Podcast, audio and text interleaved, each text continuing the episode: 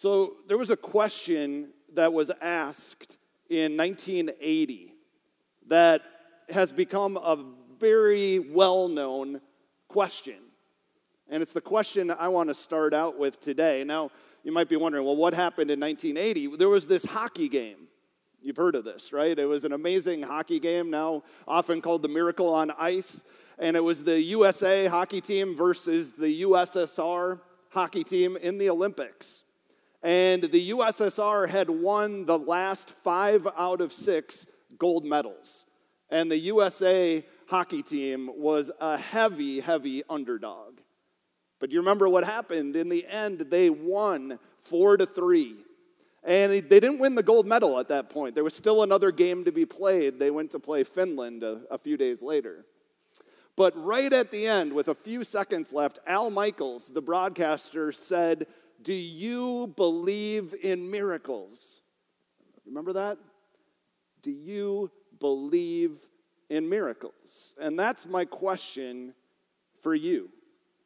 Now, I'm not just talking about amazing sporting events or like if the Vikings someday could win the Super Bowl, which maybe would be a, a miracle, but do you believe in miracles?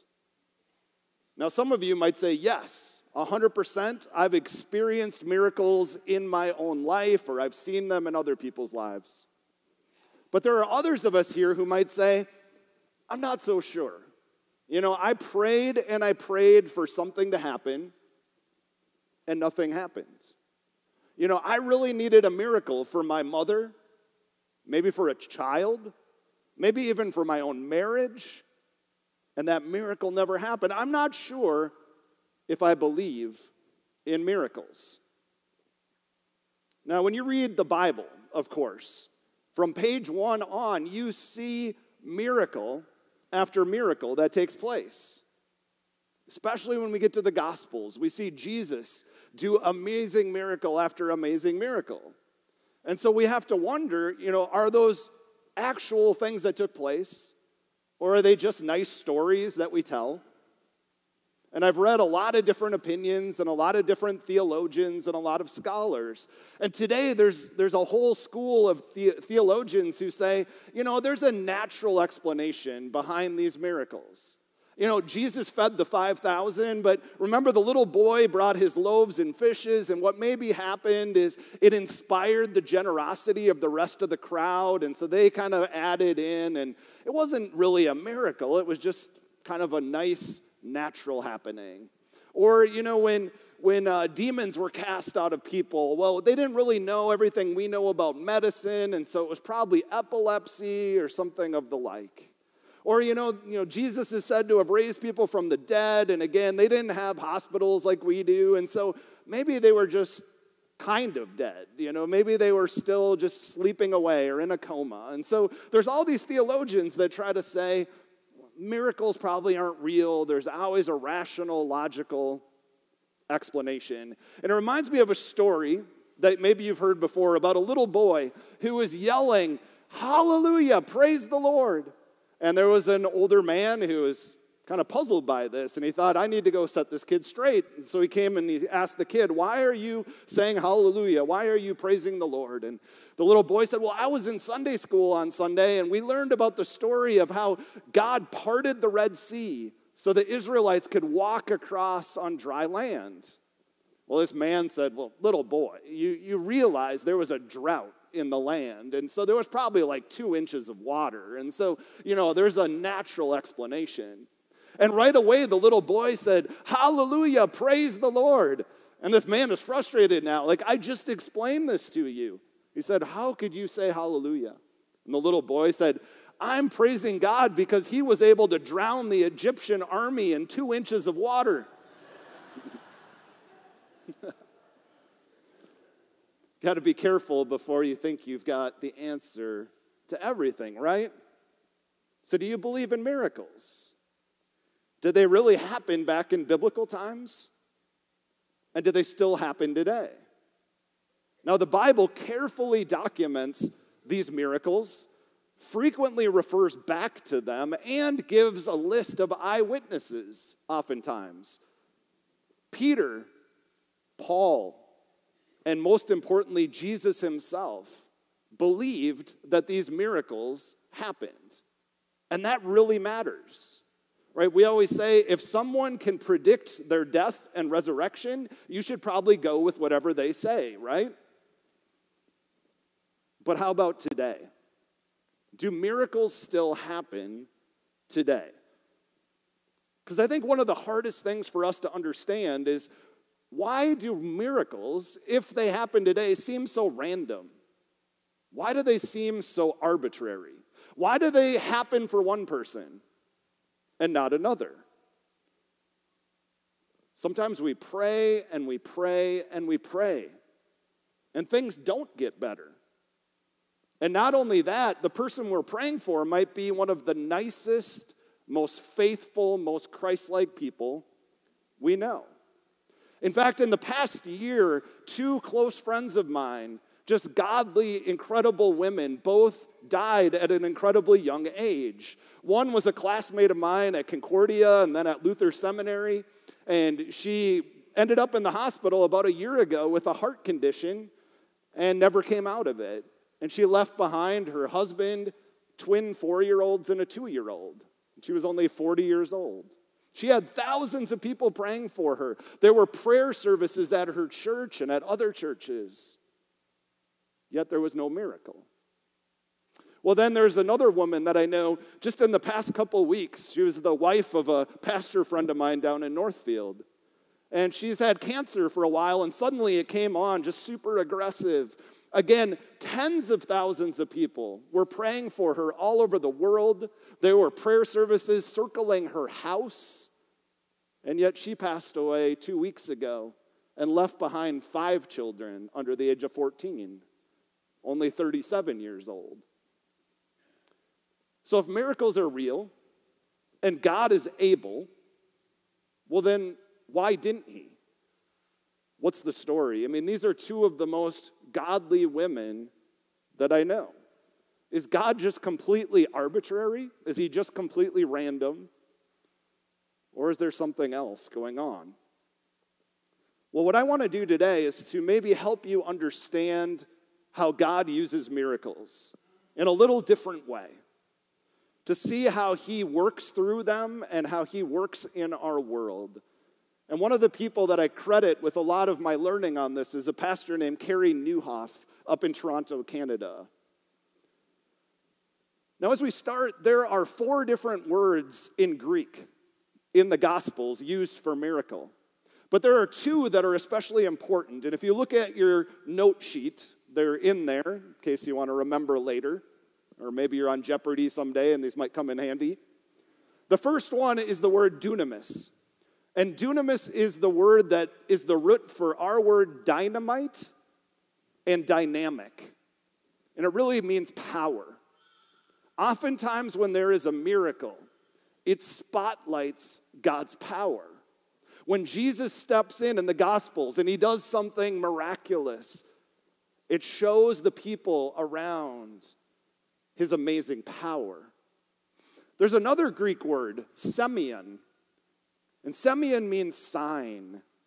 It's also used to describe miracles because oftentimes miracles become a sign. They point to something else. And that's what we're going to talk about today. Now, think about when you go on vacation or you go to a destination. How often do you aim at your destination and then when you see the sign with the arrow on it, do you stop and take a picture of the sign and then just go home? Usually doesn't happen, right? Imagine if you were bringing your kids to Disney World and you finally see the one that has the arrow this way to Disney World. And you say, Kids, let's look at the sign and let's go home. Or how about if you set up your tent right in front of the sign? It'd be awfully disappointing, wouldn't it? You see, signs always point to something greater.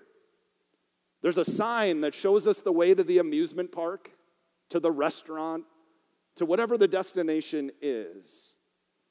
And with that in mind, the definition that I want to use today and to talk about that we see throughout Scripture is that miracles are signs that point to something greater. Miracles are signs that point to something greater. Miracles aren't an end unto themselves. Miracles aren't even the main point. Miracles are signs that point us to something greater. And to help understand this, I want to look a little more in depth at our scripture reading today the story of Jesus and then Peter walking on the water from Matthew 14. So let's look again at the story. It says, immediately after this, Jesus insisted that his disciples get back into the boat and cross to the other side of the lake while he sent the people home. Stop for a moment. Jesus sent everybody home. If the main point of Jesus' ministry was to do miracles, was to heal people, that's probably not what you would want to do, right? You wouldn't want to dismiss the crowd, you'd want to gather the crowd. Yet he sent the people home. And after sending them home, he went up in the hills by himself to pray. And night fell while he was still alone. And many, many times in the gospel, we read this pattern. All kinds of people come from all over the countryside and they gather around Jesus and they're hungry to hear him and to touch him and to experience him. And yet he sends them away and he goes off by himself. Now, if Jesus' mission was to do miracles and to heal every single person, this is not a very good pattern right? He should really never be alone. He should probably be working 24 hours a day, yet again and again he dismisses the crowd. He goes off by himself to pray and recharge and comes back to his ministry. It's clear that Jesus had a very different focus for his ministry than just performing miracles. Now, in verse 24, it says, Meanwhile, the disciples were in trouble far away from land, for a strong wind had risen, and they were fighting heavy waves. Now, sometimes we conclude or we think that miracles must depend on how much faith we have. You know, if it doesn't happen, it must be something wrong with us. You know, you have to believe harder, you have to deserve it more. It's all on us. But here we have the disciples who are traveling with Jesus 24 hours a day. They're his faithful followers. They're soaking in all of his teaching, and yet, even they experience storms. Even they have trials and tribulations. These men of great faith, these men who are Jesus' closest friends, life isn't always smooth. They're facing the storms just like we do. So it says about three o'clock in the morning, Jesus came toward them walking on the water. When the disciples saw him walking on the water, they were terrified, and in their fear, they cried out, It's a ghost! But Jesus spoke to them at once. Don't be afraid, he said. Take courage. I am here. Now imagine you're one of the disciples for a moment and this whole emotional roller coaster you're on because one moment you are absolutely terrified and fearing for your life, and the next moment you see Jesus walking on water and you have no category for this. Like you've never seen this or ever thought of this before. It's before special effects. And so they just don't even know what to say other than the logical conclusion he must be a ghost. But Jesus, always being gentle and kind and loving, has these great words. And again, he says these kind of things again and again throughout the Gospels to show his character and his heart for the people he loves. He says, Don't be afraid. It's exactly what they needed to hear. Don't be afraid. Take courage. I am here. Now, there's something you need to know about that phrase that Jesus says. When he says, I am here, in the Greek, there's actually no here. That was added later. What Jesus actually says is, I am. Don't be afraid. Take courage. I am. Now, why is that a big deal? It's because it's a direct correlation back to when Moses spoke to God in the burning bush. Do you remember that story? Moses is having a conversation with God and he asks God, What is your name? And God says, I am who I am. He says, My name is I am, which is a really strange name, right? But what it's getting at is that God is bigger than labels, He's bigger than names. He can't be summed up in one word. You know, think about how we use names and titles to control things, to describe things, to put them in a box. And God is saying, You are never going to put me in a box. I'm bigger than anything and everyone. And so just call me I am. And now Jesus is saying, I am. Jesus is saying, I'm God in the flesh. Now remember, the disciples are good Jewish boys, and they are, this is not lost on them at all. Right away, they make the connection Jesus is God. You see, this is about more than just an amazing miracle. It's really communicating to them and to us who Jesus is. So, Peter, in the next part of the passage, calls out to him Lord, if it's really you, tell me to come to you walking on the water. Yes, come, Jesus said. So Peter went over the side of the boat and walked on the water towards Jesus. But when he saw the strong wind and the waves, he was terrified and he began to sink.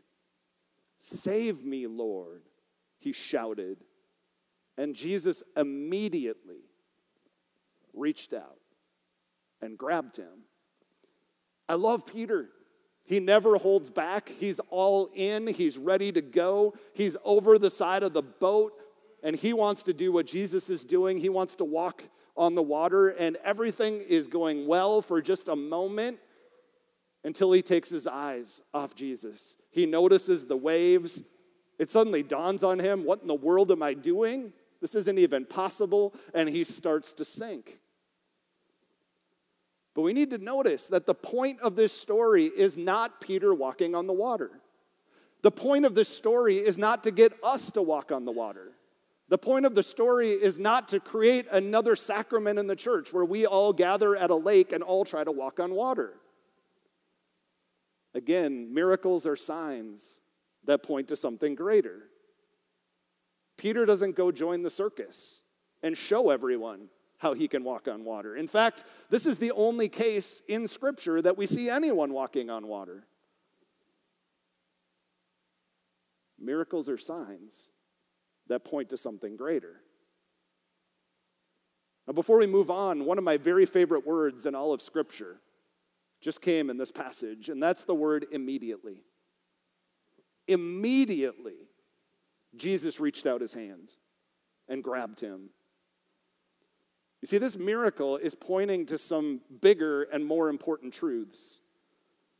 Jesus is present in the storm, Jesus is with us whatever we're going through. And not only that, He is working, He's there, He's active and alive. He doesn't wait for Peter to say the magic words, pretty please. He doesn't wait to see if Peter's qualified or if he deserves it enough. He doesn't wait to see if Peter prays harder. No, it says immediately he reaches out his hand and grabs him. You see, this is way bigger and more important than just a one time miracle.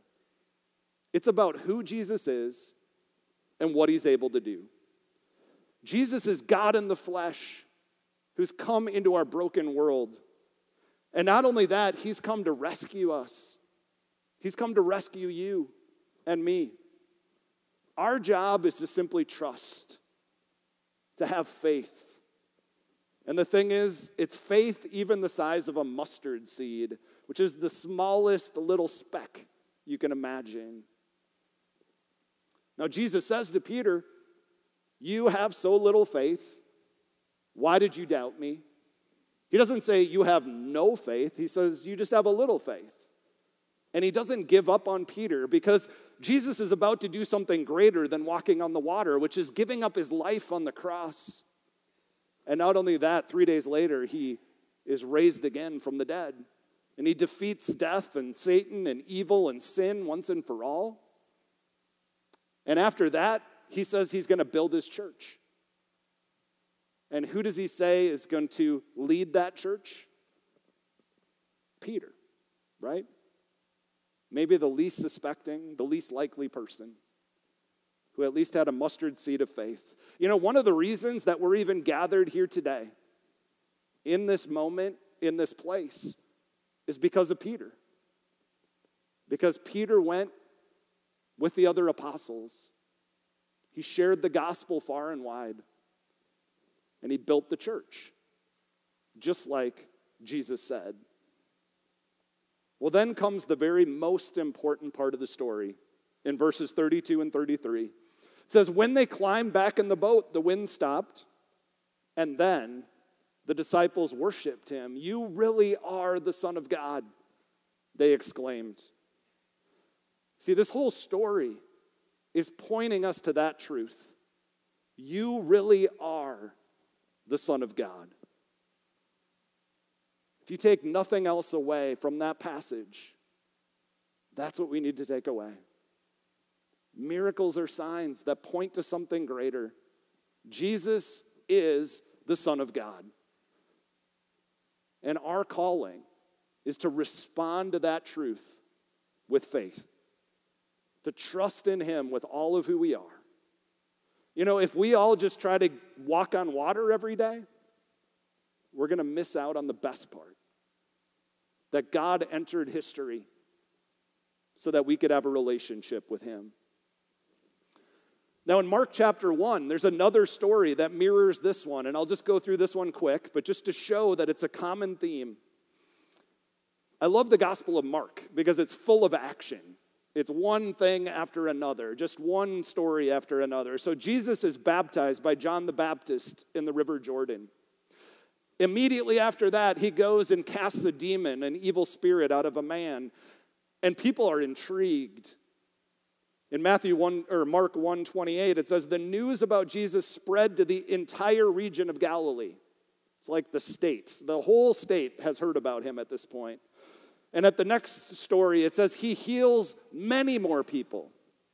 So then in verse 33, five verses later, it says the whole town has gathered at the door to watch.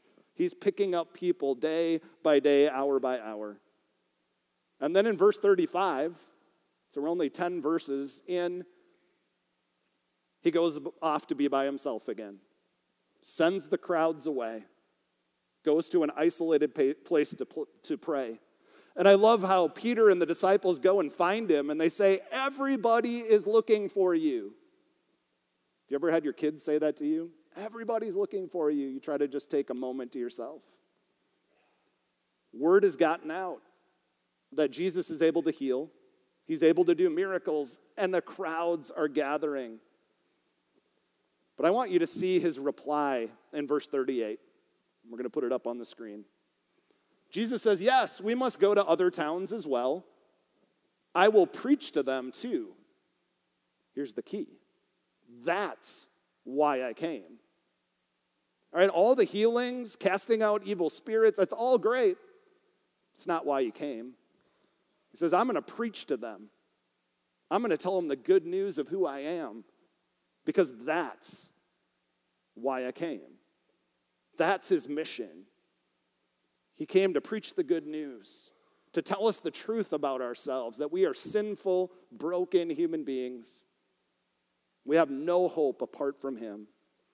Yet God entered into our world as a man, fully God, fully man, and he gave up his life on the cross. He was the perfect Passover lamb. He gave up his life for our sins. And he came to do that so we could be set free and so we could have hope. Miracles are signs that point to something greater. Well, I want you to remember three things when it comes to miracles today. Three important things. First, be open to God working naturally and miraculously. You know, sometimes people focus so much on supernatural miracles that they miss how God is working within our natural world and how He likes to heal and help even through natural means. For myself, I take medicine every single day for seizures. I've had them since I was a kid. I've prayed and prayed often to have God take these seizures away from me, but meanwhile, I take my medicine every day. And when I do, they're completely managed. I take that back. There was one time I didn't take my medicine, and it was right after Lexi and I got married, so about 17 years ago. I thought, yeah, I'll just stop taking my meds. And one night I had a grand mal seizure in my sleep, and my wife said, Don't you ever do that again. You see, while maybe I haven't experienced supernatural healing yet, and I'm open to it if God wants to heal me in that way, I'm going to continue to take my medicine. I'm going to continue to see how He works through the natural world. I think we need to be open to miracles, but also how God can use doctors and nurses, medicine, science, all of those things to accomplish His will. Be open to God working both in the natural world and miraculously. Number two, God tells us to pray about anything and everything. He says, pray without ceasing. We should pray about every single storm and every single problem, but we should always pray for God's will to be done. We say that in the Lord's Prayer. Jesus taught us to pray in this way. Always pray for God's will to be done. Now, we have our own will, of course. I mean, I know how I would like things to go. We often have our own plans. But we need to always pray for God's will to be done. You can pray boldly for miracles. He tells us to do so. We get to enter the throne room of God. It's one of our privileges as children of God. But sometimes His will looks different than ours. Sometimes the way He intervenes or works in our world is different than we would like. And there's a really hard truth we have to remember, and that's that ultimately healing comes fully when we pass away from this world and go to be with God forever. We'll never be fully healed in this world. Ultimate healing comes when we pass away into the next. And he says, he promises there will be no more tears and no more pain and no more suffering. Can God still do miracles today? Absolutely. I've witnessed them. Maybe you have too. Keep your eyes open for how God is choosing to work in your life and other people's lives and in this world. But always, always stay focused on Jesus. Don't get sidetracked. Don't lose focus. At the end of the Gospel of John, there's this great little passage that I think sums up our final point. John gives the stories of seven different miracles, sign miracles that point to Jesus. And at the end of the Gospel of John, it says, The disciples saw Jesus do many other miraculous signs in addition to the ones recorded in this book. In fact, in John chapter 20, it says, If everything was put into book form, it would fill every volume on earth. It's a lot of stuff. So if we had every sign and every miracle Jesus did, it wouldn't even fit. But he says, But these are written so that you may believe. The reason that Jesus did miracles is so that we might believe that Jesus is the Messiah, the Son of God, and that by believing in him, you will have life by the power of his name. Remember, miracles are signs that point to something greater. And here it is Jesus' miracles point us to who he is and what he has done. Jesus is the Messiah, the Son of God. And if you believe in him, if you put your faith in him, you will have forgiveness and you will have grace and you will have new life and you will have new, a new future and you will have the promise of eternal life. And you know what? Isn't that the greatest miracle of all. Amen. I want to invite Pastor Jose up at this point, and he's got something that he wants to share with you all. Well, stranger things happen, right? and one of the stranger things is that um, this past week, I don't remember exactly what day, my mind is in another place, I got a phone call, and it was really strange and it was really exciting um, because um, I got offered a position at Bethel University. Um, i accepted the offer, and I'm going to become the Associate Dean of Intercultural Programs uh, starting on August 12. Um, I'll be here for the rest of September, and I think a letter is going to be sent out tomorrow. But I just want to take this brief moment to thank you uh, for your prayers, your support, for everything you have been done and doing and will continue doing for the Spanish ministry and for my family and for Calvary. Uh, we're excited about what God has for Calvary in, the, in this um, coming months, in the fall. But I just want to take this quick moment to um, say personally thank you and that um, God had opened this door for me and for my family at Bethel University. Thanks. Yeah.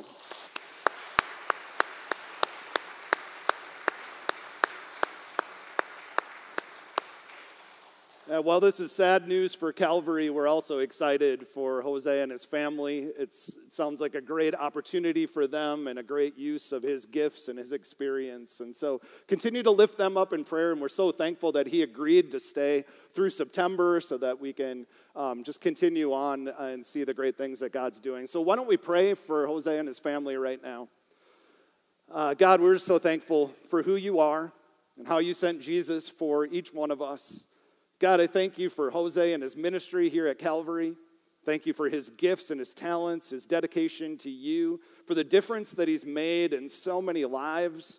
And God, we just bless him as he takes this new call. We know that you have great things in store for him and for Tara and their kids. And God, we just ask that you would continue to multiply his ministry, help him to make just an incredible difference for you and students' lives at Bethel. And again, we're so thankful for all that he's done for this church and for all of us. And so, God, we trust him and his whole family to your care in Jesus' name.